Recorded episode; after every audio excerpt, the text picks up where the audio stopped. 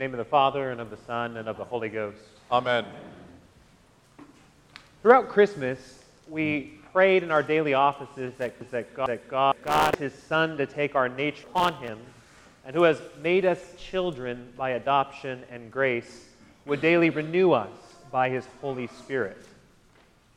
This prayer revealed to us one aspect of the mystery of Christmas that God sent His Son so that we can become His children. But what does it mean to be a child of God? We would do well to look to the example of Christ. But the Gospels, however, tell us precious little about the childhood of Jesus. In fact, our only episode comes from this morning's Gospel lesson, in which we find the child Jesus accompanying his parents to Jerusalem. They were there as faithful Jews to observe the Passover feast. We recall the memorable shock of, of Joseph and Mary when they realized that their 12 year old son was not among the caravan of travelers heading northward to Galilee and Nazareth. Rushing back to the city, and three days later, perhaps fearing the worst, the parents were, to put it mildly, surprised to find him sitting in the temple, studying among the elders.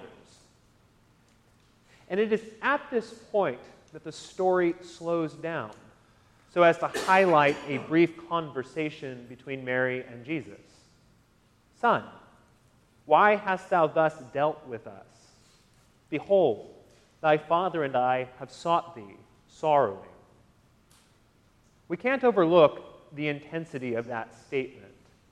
The other times that Luke uses this word here for sorrowing, he means a profound sadness and anxiety.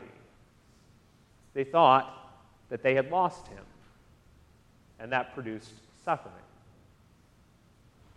Jesus' response might strike us as strange because it does not immediately address his mother's question Why did you seek me anxiously? Didn't you know that I must attend to the things of my Father? In a sense, they did know, for such was his destiny, as foretold by the messengers of his birth. The nature of their son here is a little atypical. The pieces that would have produced understanding were all there, but the pattern remained dark. And we do not know from the story whether or not Mary or Joseph realized what their son was really talking about.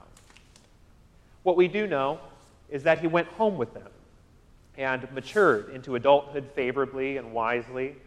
And all the while, his mother Mary stored up these words of his in her heart. And this memory from the temple at age 12 would join one like it from a decade past, when in that same temple, Simeon and Anna rejoiced over the child and foretold the hard and glorious path ahead. And the memory would have its place some 20 years later, when Mary would again walk through the streets of Jerusalem after the Passover, sorrowing because her son could not be found. Again, he would be about the things of his Father, making us the children of God. And so it is that in this one glimpse we have into his childhood, we see Jesus preparing, learning, preparing for the Passover that is yet to come. And so it is by no accident that our collect for this morning, an ancient collect at that, asks that God would mercifully receive the prayers of his people who call upon him, granting that they may both perceive and know, that they may have grace and power faithfully to fulfill. And this is what we see Christ doing in today's gospel lesson perceiving and knowing that he ought, what he ought to do by learning with the end in mind of preparing for the work of his that is yet to come. To this point, the gospel gives us a picture of what it means to live well in this season of Epiphany, this season of learning. As of today, many of us may find ourselves in the way of Mary and Joseph, having observed the feast and having set about the business of returning to our ordinary patterns of life, heading home. To be sure, the Christmas season, though wonderful, is yet a time full of busyness. If we stopped to observe the holidays, we may now be realizing the cost of doing so in the rush to make up for missed or postponed work, errands, housekeeping. And if you're anything like me, you've realized that the holidays don't mean less work, just relocated work. In terms of our spiritual lives, having just completed the watchful anticipation of Advent, the joyful celebration of Christmas, we may feel as though the story has come to a nice conclusion and that it's now time to get back to real life. In any of these situations, we might be surprised when the Lord calls us back to prayer and learning, to preparation for the business of His Father. In doing so, He reorients us, redirects us to realize that prayer and learning are real life, and that everything else now, after His advent, must take its realness from these things. Christ, having come to us and having made his home of prayer among us and in us, now calls us to sit there with him and to learn. To celebrate Christmas and then to drop off from the disciplines of prayer and learning is like being given a home and then never moving into it. In practical terms, this means a return now, after the busyness of the holiday, to a regular pattern of prayer in our days and weeks it means a return to the scriptures, to learn the story of our people and where our lives fit into that narrative.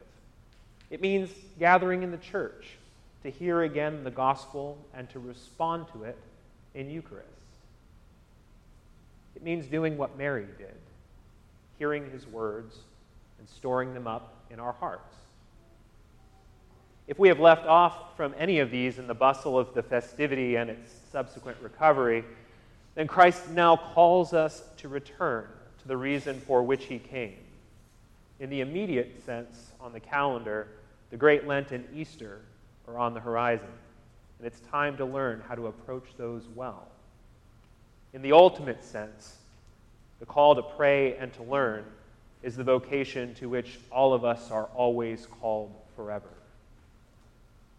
What does it mean to be the child of God? It means being born by the will of God, and then preparing to share in the business of God. That means we're on the road to Easter, and it's a long road yet. And so, as for now, Epiphany shifts our attention and prayers to learn, to learn well our role in the days to come, such that we may perceive and know what we ought to do, that in certain hard days ahead, we may have grace and power to share in the work of God our Father and faithfully to fulfill the same. In the name of the Father, and of the Son, and of the Holy Ghost. Amen.